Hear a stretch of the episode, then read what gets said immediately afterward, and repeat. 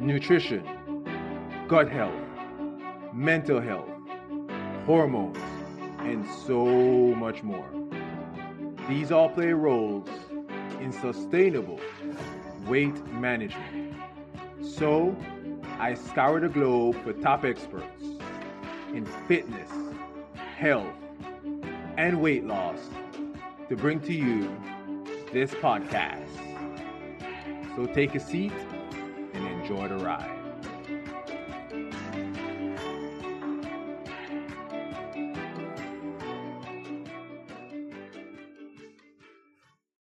So, so, so, welcome back to the Zeco Health Show. This is weight management expert, Narado Zeco Powell. And I have a blockbuster interview, interview, who I can't talk, for you today. It's with Christian Elliott, CEO of True Human Health. Now, I didn't know much about Christian until we started talking about him coming on the show. And I realized the amazing work that he and his wife do. Because we know here at Zeco Health Show, we talk about managing your body weight, not by counting calories, but by improving your health. And this is what Christian and his wife do. See, they have helped thousands of people achieve their health and physique goals. Not tens, not hundreds, thousands of people. This guy been doing it since 2005. And he's done more than 15,000. Think about that 15,000 one on one coaching sessions with his clients. Sorry, 15,000 hours, not 15,000 exact, 15,000 hours. That's a lot of time. In addition, he runs a successful blog. It's titled uh, Deconstructing Conventional, which has been featured in Men's Health, HuffPost, CBS, and many other media outlets. So this this is really going to be a fantastic blockbuster episode. So we're going to talk about things like managing stress, um, managing physiological issues, holistic health versus, let's say, the traditional approaches, and a lot more amazing things. So, with that being said, let's welcome Christian to the show. Thank you very much for having me. That's quite an introduction. You know, you, you, you definitely deserve it, man. You definitely deserve it. Thank you so much. I'm really, I'm honored to have you on the show today, Christian. Tell, tell my audience about about yourself. Tell them about your practice. Okay. Well, yeah. So my wife and I run a, a, a coaching business. It's a high touch personal coaching business that uh, we named our business True Whole Human because the idea was we want to be able to step back and address the whole person to be able to see what are, what are the moving parts of this person's life. And I've been in the health and wellness world long enough to know that if you, most people are trained as specialists within uh, the realm of health. And so we all kind of get in our niches and more or less, whether you're talking the medical or alternative world, it's usually a system of parallel trenches where people rarely pick their head up and look over at the entire landscape of a person's life or health more specifically. And the failure to to look at what else is going on in this person's life, what are the other relevant factors that it would take to move this person forward, or what are the set of circumstances they find themselves in that are highly relevant to this person changing. And so we've just over the years grown from being more specialist to I guess what you could call master generalists of trying to understand what does it take to actually create a breakthrough and just to endlessly be fascinated by that question. And so we don't even sell sessions anymore. We just we help get a sense of what is somebody's outcome? What is it they actually want? What is the life worth living? Where does health fit into that?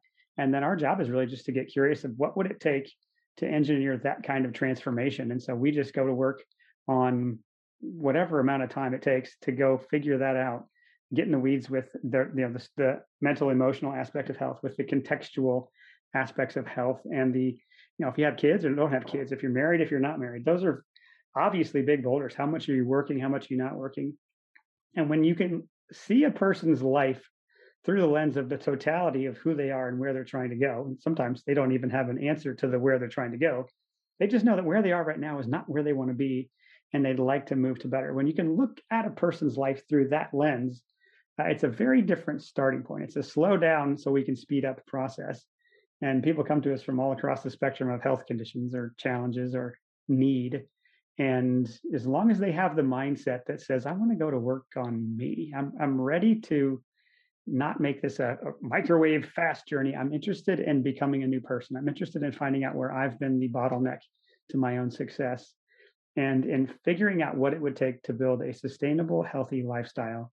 So my body has the time and mental space, and I have the clarity to change my life in a meaningful way. When we get somebody in that headspace to start, then then it's just a matter of time to get them where they want to go. So anyway, that's a um, pretty quick summary of what we do and a long history of, of teasing out that method of helping. But it's the work we're doing today, and we love it.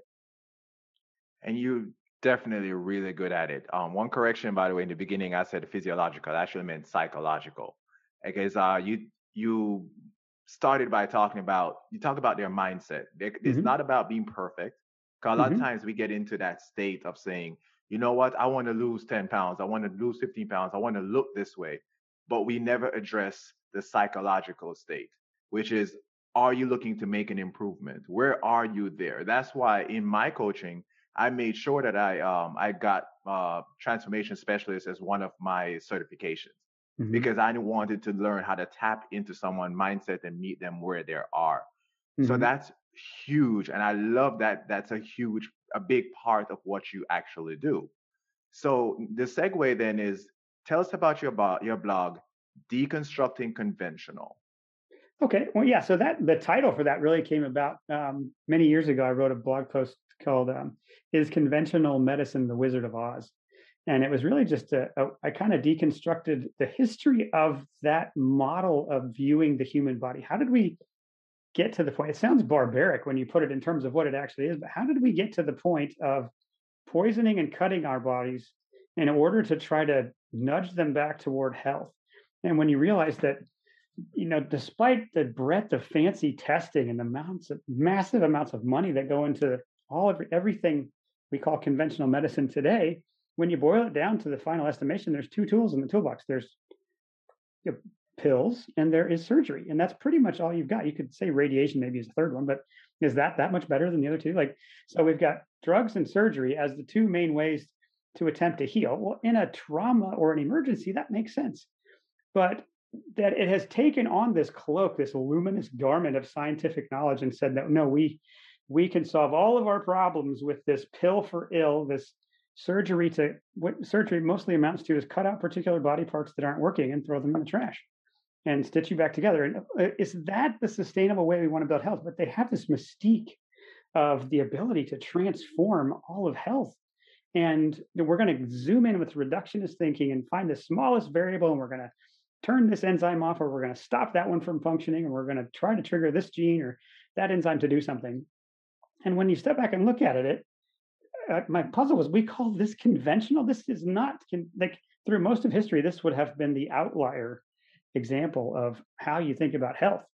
And so that the title for the blog really came from trying to deconstruct the history and the mindset or the philosophy of that way of trying to approach health. And the ugly part of the history, which ironically is highly relevant today, is that that approach norm- largely came in the beginning of the 20th century, the early 1900s, in particular with the Flexner report that was funded by Andrew Carnegie and the Rockefellers, which was an attempt basically to shoehorn the rest of the world into a particular petroleum based pill for an ill model of healthcare that let it be centralized and that the publishing of the Flexner report in 1910 then took over the entire US version of health. We had to establish Western medicine as different from Eastern. And so we had our science based, evidence based medicine, so to speak.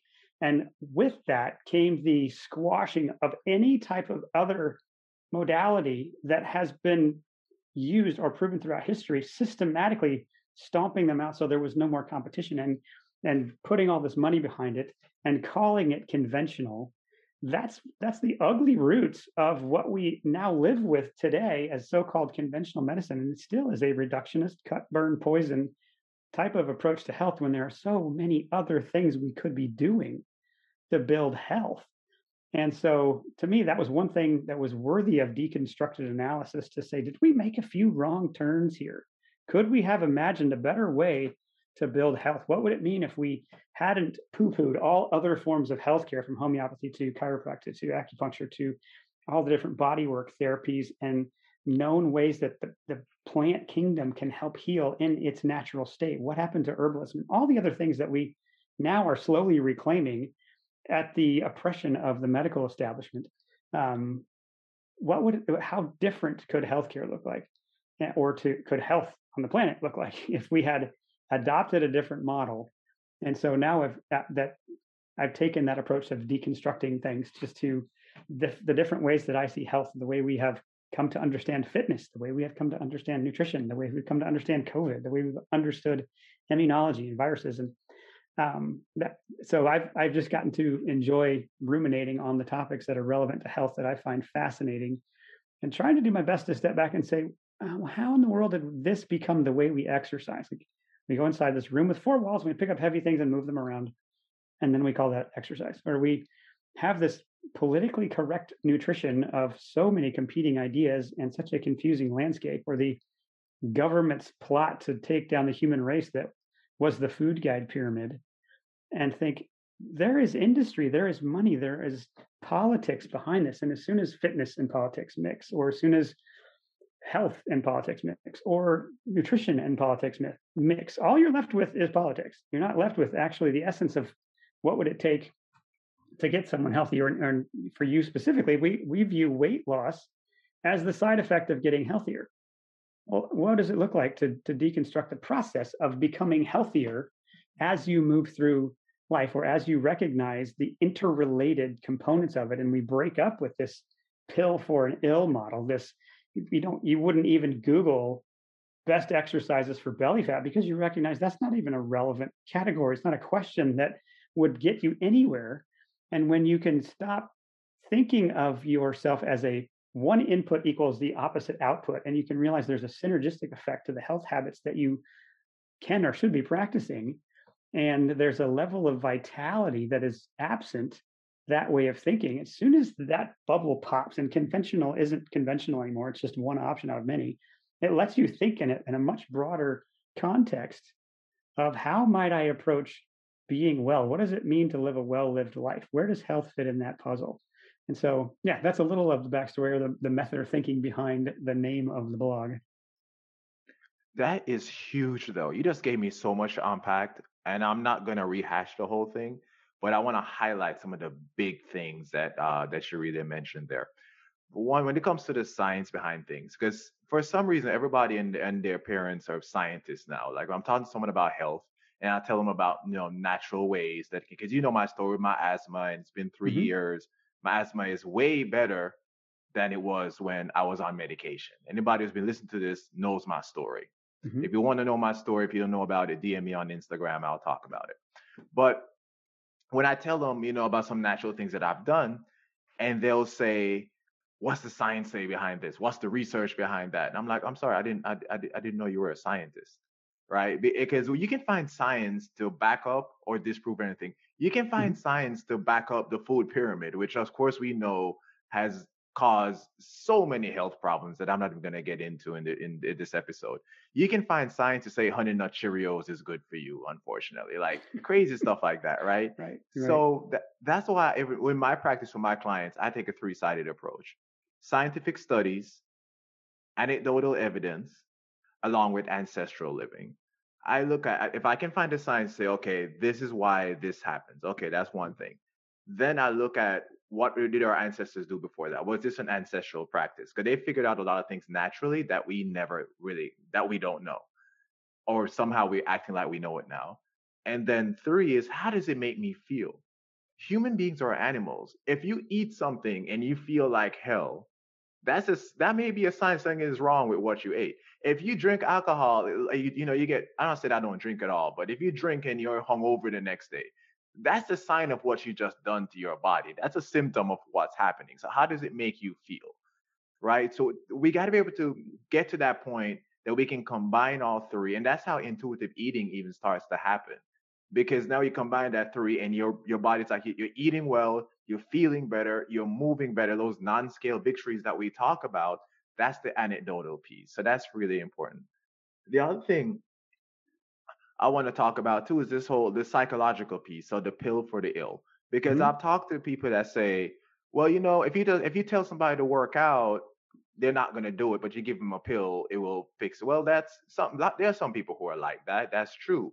But to just make that general assumption that most people are like that, how can you do so? Because if you've been teaching somebody for 20, 30 years, if you go, if you're sick, go to doctor, get them, get a pill, you'll feel better. hmm Teaching them something in a week is not going to change that. It takes hmm time to deconstruct the conventional, hmm deconstruct the traditional things that we've been doing, hmm but are not the optimal things that we've been doing. And ladies and gentlemen, this is why I have the gentleman Christian Elliott on the show because we're going to get into a lot more. Yeah. Well, I guess yeah. To piggyback on that, similar to the way the conventional medicine, what we call today, got its start. Uh, so did psychiatric medication. If you go back and you look at the history of psychiatric uh, psychiatric medication, there's a fantastic book called "The Anatomy of an Epidemic" by Robert Whitaker, and he looks at the entire history, all the studies, everything you can find in every journal, tucked away in some obscure university, and he maps out how this quote unquote science matured into what it is, if you can use the word matured, grew into what it is. And so much of it was it, it, a similar mindset of there's okay if psychiat- psychiatry can step into the realm of being a scientific uh, discipline then they can have reputation and they can have stature and so to do that they needed identifiable illnesses and a pill that could treat the illness and so the whole model was built around if we can name someone's amorphous collection of symptoms that you can't test on a blood test and we can call it something and then we can try our different diazepines and beta blocker, not beta, SSRIs, and the different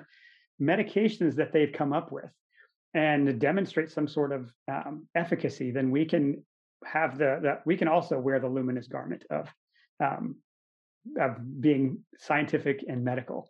And so, understanding that the it if you think that regular medicine is corrupt, know that the same same thing fits in psychiatry. And we had to tell people, we had to nudge them along the idea that well, you're not really, it's not that life's hard and you should talk it out and you should find some community and some exercise and get outside and do all the things we know to do. It's that you have this chemical imbalance, this deficiency, this defective part of the way your brain or psychology is wired. And so we, as the scientific body, can come and bless you with this chemical that interrupts your cognitive function or your gut wiring. And we can make you feel different. Can they make us feel different? Yes, they can. Uh, they have the ability to manipulate our um, moods with their chemicals. And if, but if you read that book I just mentioned by Robert Whitaker, The Anatomy of an Epidemic, and you'll see here is the logical outcome of that way of thinking about the human experience, of putting people on medications. And we haven't done anything to actually not need the industry. All we've done is get more and more kids on it, more and more diagnosis, more and more adults are now under the, I would call it oppression of psychiatric medication. So if if you're on those or if you're thinking about them, that may sound somewhat offensive, or you may think like, no, but I need these. These are my binky. I don't take away the thing that has got me out of the pit of despair.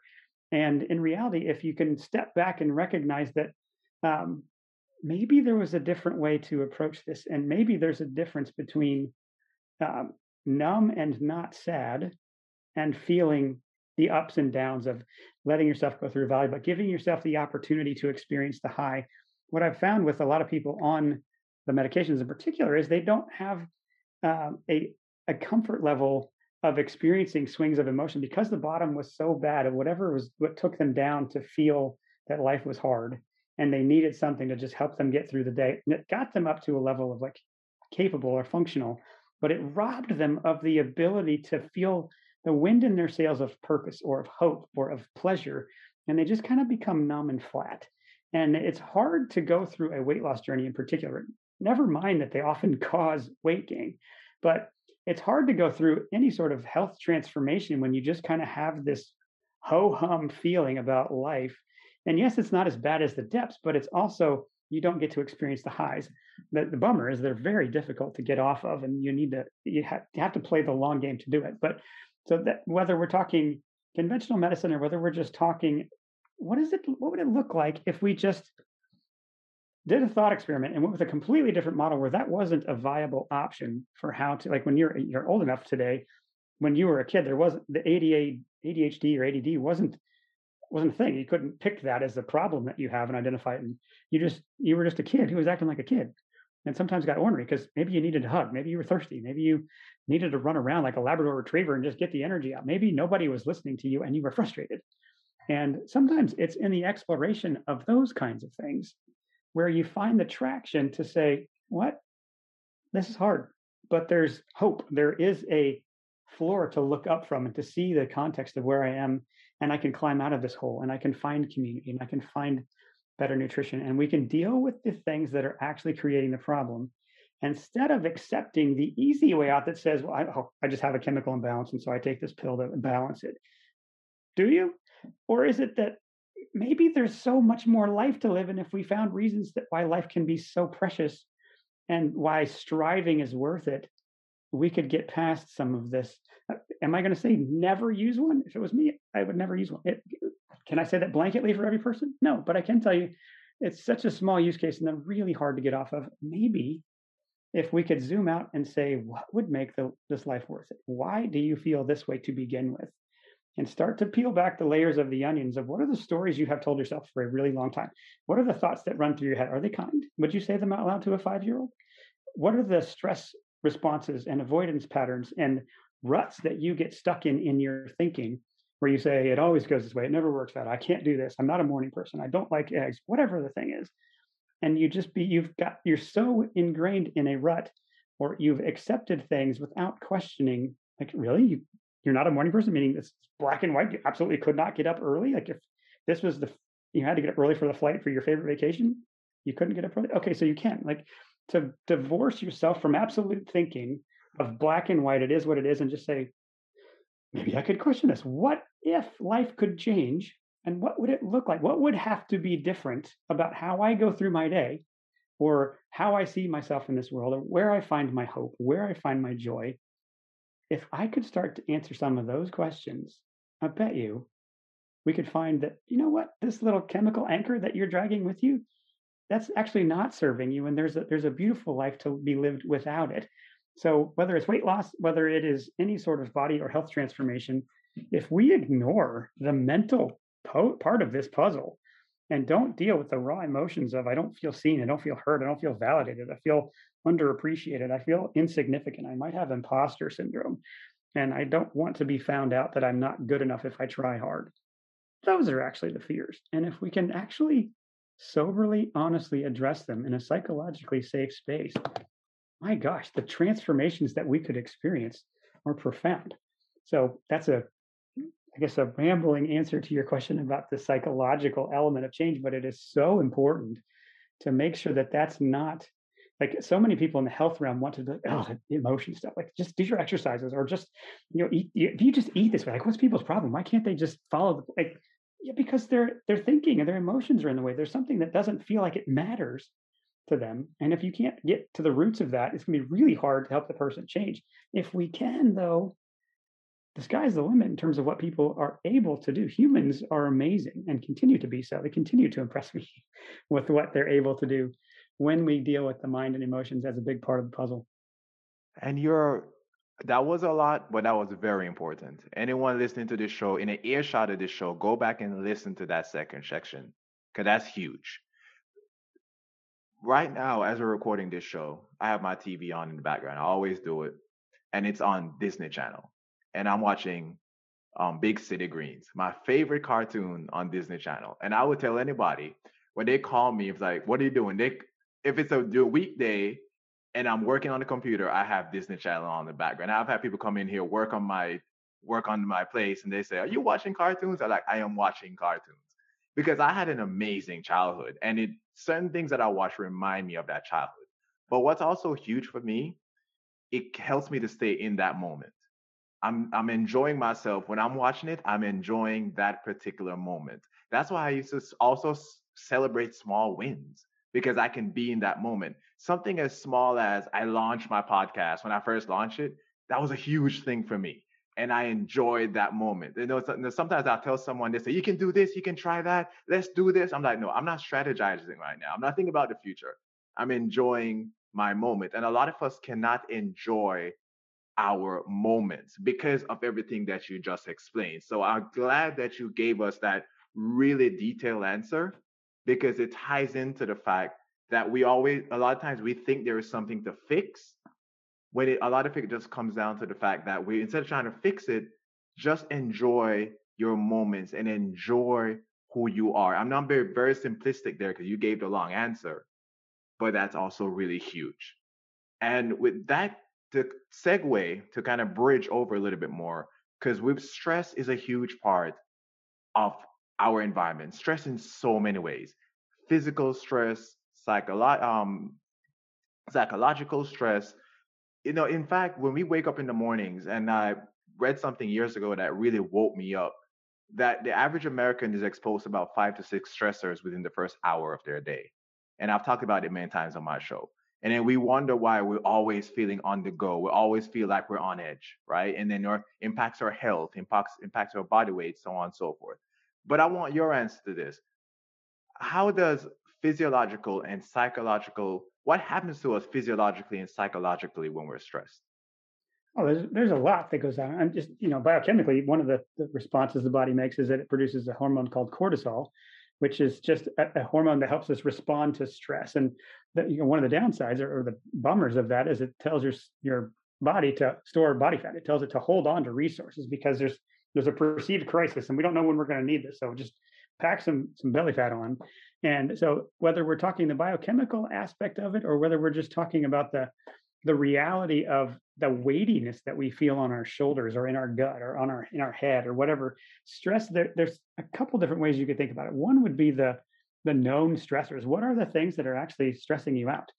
And sometimes you know the quick answer is i'm just busy like that well everyone's busy. So uh, help me get more specific here. What what are you so busy with? And why does it stress you out that you have this busyness in, on your plate? When usually it comes back to things that are, to your point, psychological. It's the, I feel like I'm failing at being a mom. I feel like I'm not good enough at work. I feel like everywhere I turn myself, I'm not doing a good enough job.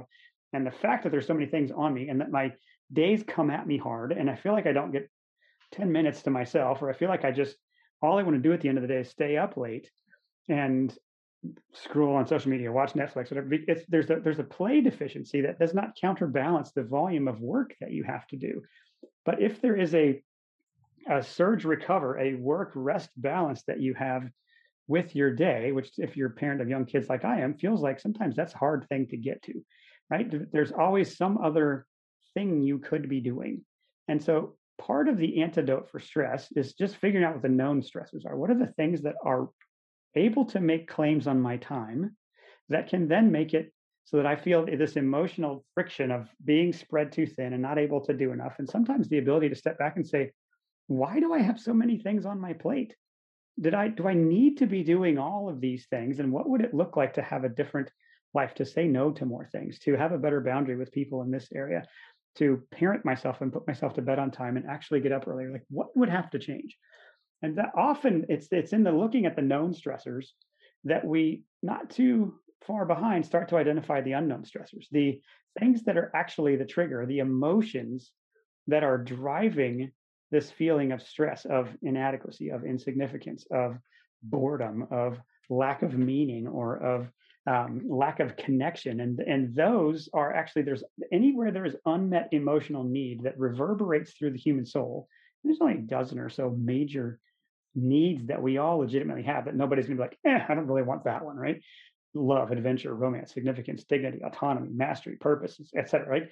All of us are going to say, yeah, those are those are things I actually want. Health, right? And when you can step back and recognize that stress or the friction, the frustration, the discontentment that we often feel comes from one of those or more of those feeling unmet. It just feels like I don't matter. I'm not heard. I'm whatever that um, trigger is, that creates its own frenetic energy of stress. And as we're able to, one, clarify, I'm actually, this is something the bully from high school said to me that I've always believed about myself. And when something happens at work, when my kids do this, it triggers that same story I have told myself for a long time. And I get myself all lathered up with this negative emotion. And we have, and if you rewind it and you're looking for the the subconscious or the um, lesser identified stressors, that really do irritate us, that eat at us. When you can step back and and recognize there's known stressors, and then there be, because there's known ones, and because something isn't going the way I'm wanting it to go, that's evidence that there is an unmet emotional need that's below the surface. And your ability to get fascinated by that and say, huh, why do I feel this way? Like, what is life? Why am I letting life trigger me in this particular way? And to your point about happiness and enjoying your cartoon, there's there's a reality that you can't be happy in the future. You can be happy now or not happy, but you can't like save it up and use it in the future because I know happiness comes in it's a it's a moment by moment choice and the ability to get out of bed and protect your inputs to go wait i'm not going to go straight to my inbox. I'm not going to go straight to the news. I'm not going to go straight to social media. I'm going to have white space. I'm going to have something that fills my head with or my mind my consciousness with joy. That could be a sunrise that could be music that could be some uplifting scripture you're reading or whatever something that calibrates your compass heading for the day and sets you on solid footing. And then to be very i'd say ferociously protective of the things that you let enter your mind share. If you are not protective of your mindset what enters your consciousness your ears and eyes and what enters your body those inputs will have an effect on you. None of us, myself included, are above the level of being influenced by the media we consume, the foods we eat, the people we hang out with. Are they gossips and just talk about shallow things all the time and all they want to do is talk politics and be mad at the world and shake their fist? Or do they talk about ideas? Do they talk about possibilities and hope? And if you're able to curate your environment in such a way that those things become more on the regular, what you find inevitably is, huh, I'm feeling way less stressed these days. Like I, you don't have to deal with as much stress because you have been better about protecting your mind share and recognizing that you're not bulletproof and none of this news affects me and I can be totally even keeled. Bull. All of us are influenced by it, and all of us are able to fall into anxiety and worry and et cetera, et cetera. And the the recognition that okay, I know these things logically are just responsibilities that I have that make claims on my times. I have to be a good steward of my time, energy, money, etc. I can start to think strategically, logistically about that, and then they trigger me to feel stress because of what. And as soon as you start to investigate at, at, at that deeper level, usually you unearth some of the most profound life lessons and principles that can just really do a fantastic job pushing stress out of the equation. And I was reading a, a newsletter recently by James Clear, and he had a one of the questions, he ends it with a question. And the question at the end was, What were the best five minutes of your day? And how could you make it 10 minutes? And I looked at that question and I laughed. And I thought, Five minutes? That's all I get? Like, what was it like? And I, I rewound my day and I thought, What was the best five minutes? I'm like, I can't think of a part of my day I didn't like. And I, I didn't, it wasn't like, Yo, me, I'm amazing. It was just like, Wow, what like, what a commentary on our culture that we're struggling trying to eke out five minutes of joy in a day and see if we could double it to 10 like what if we thought differently about life? What if we started thinking what what would it mean to be grateful for the fact that i wake up in this home with these beautiful kids and with this fridge full of food and that i have meaningful work to do or i have some work to go to for that matter? And to look at um, your life through the lens of gratitude through the lens of possibility through the lens of hope that i'm not a finished product. I don't know if i'll ever be that way in any area of life. So today I'm going to work up and try a little bit better. You want to push stress out of your body so that you don't have 10 minutes of hope or of you know non-stressed exciting time in your day and that most of your day is filled with joy start peeling back the layers of the onions of those things i talked about and you're going to find that shoot i i don't get stressed that often i don't it's it's rare that stress will build up and it becomes this pressure cooker and i'm not at my best and it takes it's like it's an emotional workout to get there and it's a commitment to continuing that workout but it all starts with awareness. If you don't start there you can't look for the trigger you can't interrupt it. And so you just become blown by the winds of whatever happens to you every day every week. And the way to break it is awareness and then it's the willingness to go deeper and look under the surface of what's actually driving me. You start to do that you break the stress loop and then you're just you wake up on mission every day there's this podcast by Sam Led. It's mm-hmm. called The Fearless Now. He actually uses it as two two words.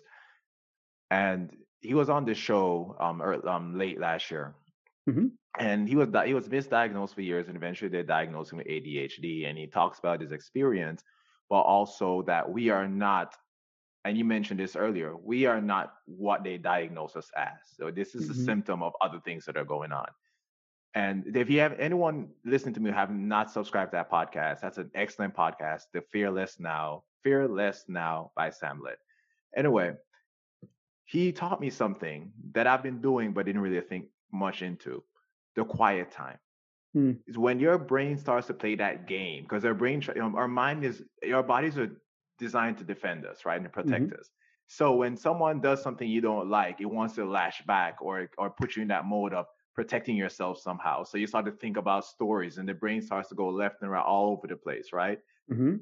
But in the quiet moments, when that story is going on, when you put yourself in the quiet moments, that's when you can relax and remind yourself of who you are. That's when the great ideas flow. That's when things start to happen, is in the quiet moments. Most of us go from bam to bam to bam to bam. Like I said, most of us can't even think about five minutes really. That was the best part of our day, but that's how bad society has gotten. I've worked with individuals who work for vacation. Like, you know, they're like, I can't wait to be on my next vacation. And as soon as they get one, two, or three days saved up, they go on that vacation. And I've asked them, ask the question, do you spend most of your life working or do you spend most of your life on vacation? You say working. So wouldn't it make sense to try to make that part of your life that you spend most of your life doing more enjoyable than working to go on vacation and then you get stressed out sometimes if you have kids so you come back you need another vacation from your first vacation. So so why are you working i'm not saying that i take vacations we all do right? But mm-hmm. i don't live on a day-to-day basis for vacation and that's mm-hmm. like i said peeling by the onion. Why is that? What's going on in your life today that mm-hmm. you, want to escape so bad sit back in the quiet moments subscribe to these deconstructing conventional and learn these things because they're a vital part not just about losing weight because you know i talk about weight management that will happen that that will happen that that will happen eventually but getting yourself healthier physically mm-hmm. emotionally and mentally because if you don't have those what do you really have right yeah well, it's it's interesting that your comment about quiet and white space and what I found is a lot of people are actually terrified of that, or they're yes. very resistant to being alone with their thoughts. And part of the reason that we gravitate toward vacation is to your point, it's, it's escapism. We're trying to get away from the life that we aren't enjoying that much. And so if I can put myself in this other area where it seems to be fun, where I don't have to think, that's even better. And what would it look like to build a life that you don't need to escape from? What would have to change?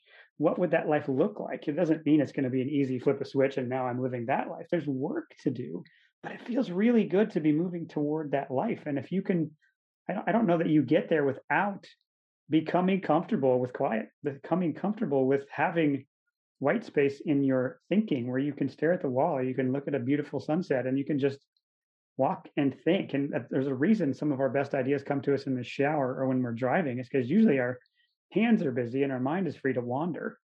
And the heart gets a chance to say something, and we're falling asleep, and it won't let us go to sleep because it's trying to close all these open loops in our head of the problems we've given it to work out. And when you can pack into your schedule somewhere, or maybe pack is the wrong word, where you can just joyfully insert white space into your schedule somewhere. And one of the, you know, one thing I can attribute to some of the success I've had is I protect thinking time. I've got a couple hours on a on typically a Friday nobody can get in my schedule because it's my time to sit and just zoom out and think. And is life going where I want it to be going? Am I working on the projects that are most important? Am I still working on the projects that are most important?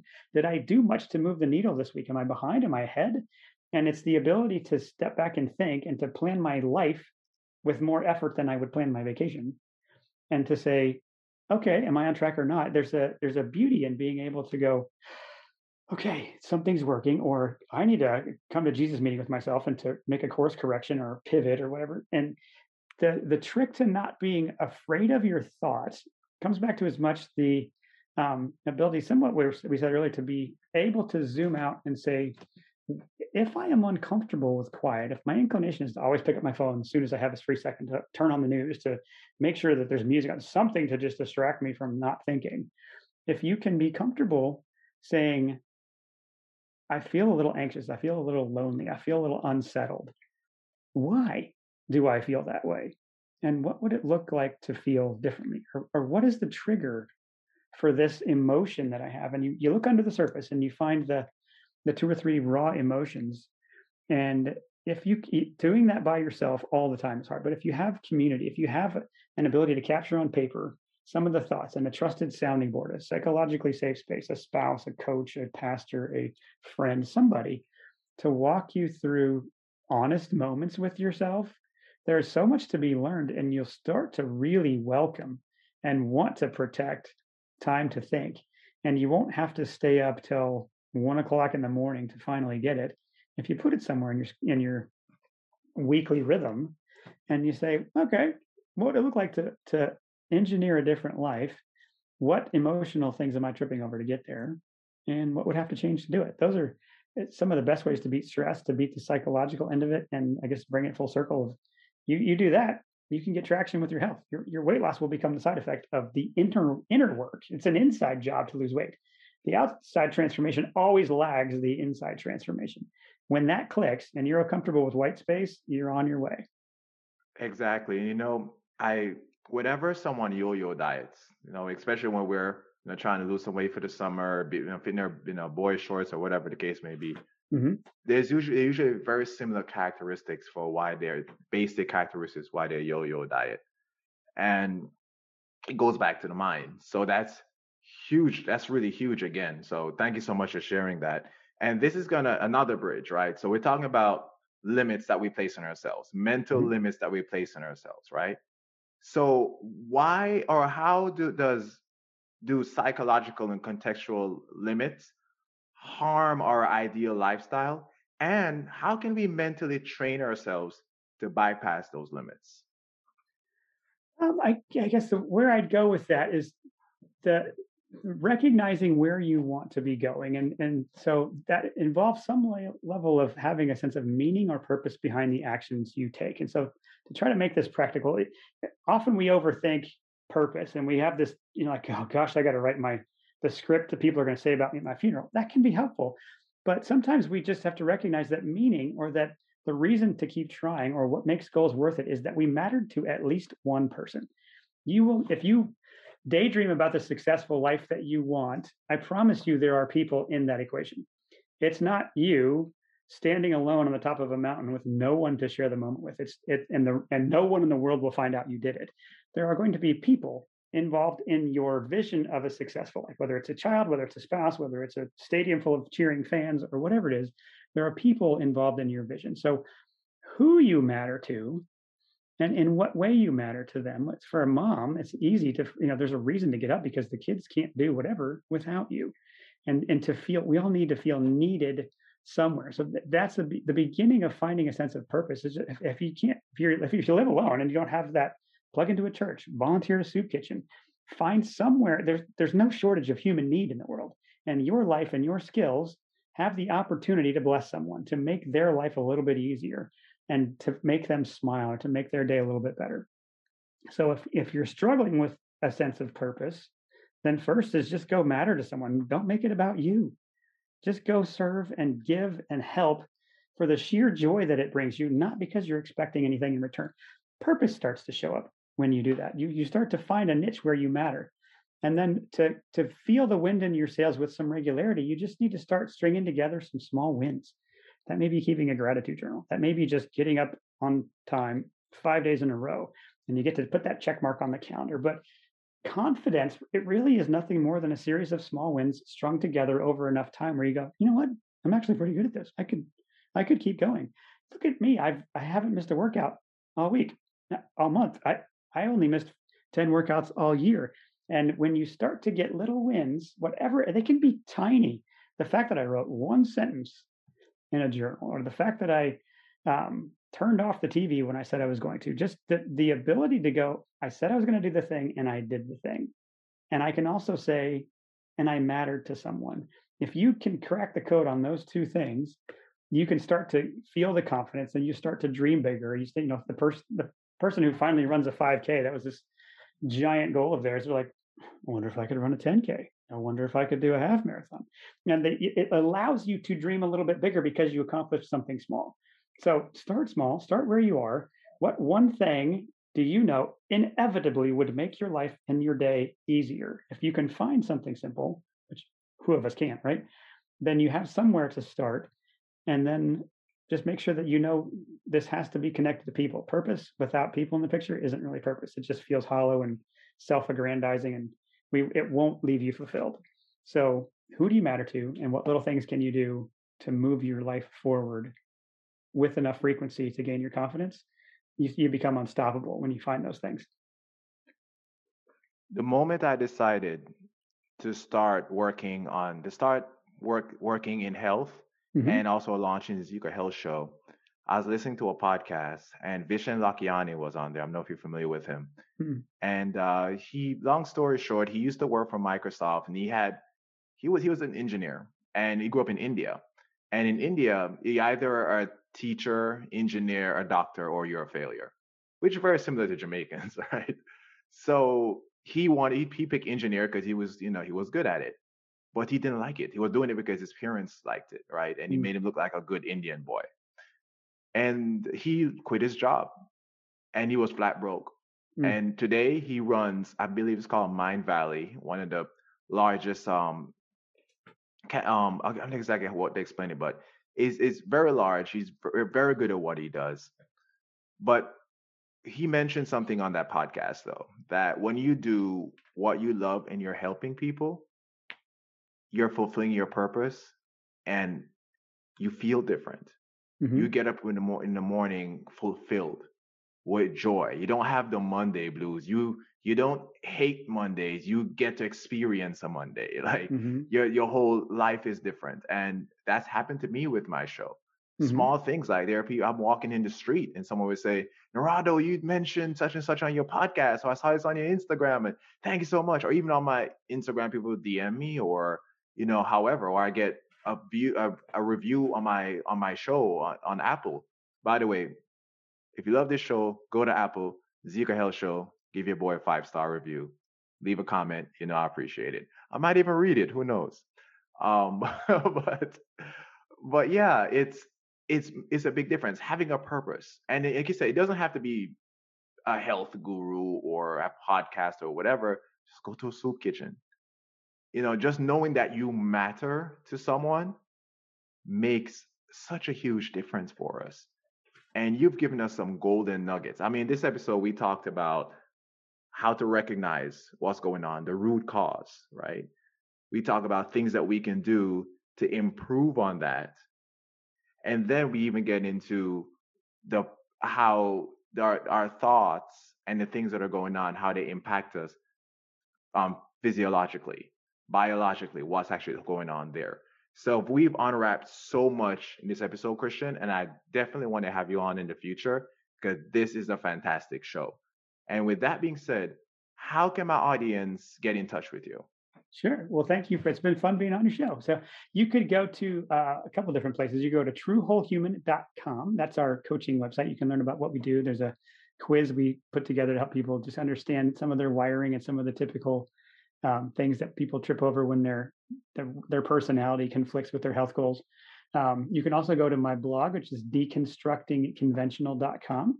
Uh, the quiz also is on there, but um, you could subscribe to our mailing list at the bottom of any blog post, and then you just stay abreast of what we're doing. And uh, we're working on a, a new program this year called the Sovereignty Project, which is all about just taking back control from the tyrannical um, overlords who want to manipulate us and, and make us do what they want us to do. So um, to step outside that and feel like we have agency over life again, that's kind of what we're going to be about this year. Thank you so much, man. I'll, of course, I'll make sure that your contact information is in the um the show notes. This one's going to be zecohealth.com slash uh, Christian E. That's usually the yeah, first and if anybody wants to get a hold of me, they can just email me, Christian at truewholehuman.com. Perfect. Perfect. So thank you so much, Christian. This was a fantastic show. We're gonna have to talk more, do some work in the future, get you back on the show again because you your work is amazing. I'm glad there are people like you in this world. So thank you very much. thank you very much. It's been fun. Thanks for listening to the Zeco Health Show. If you got good quality content out of this episode, save, subscribe, and share it out there with family, friends, coworkers, or anybody who needs to hear this information. Remember, always take the scenic route and enjoy the ride.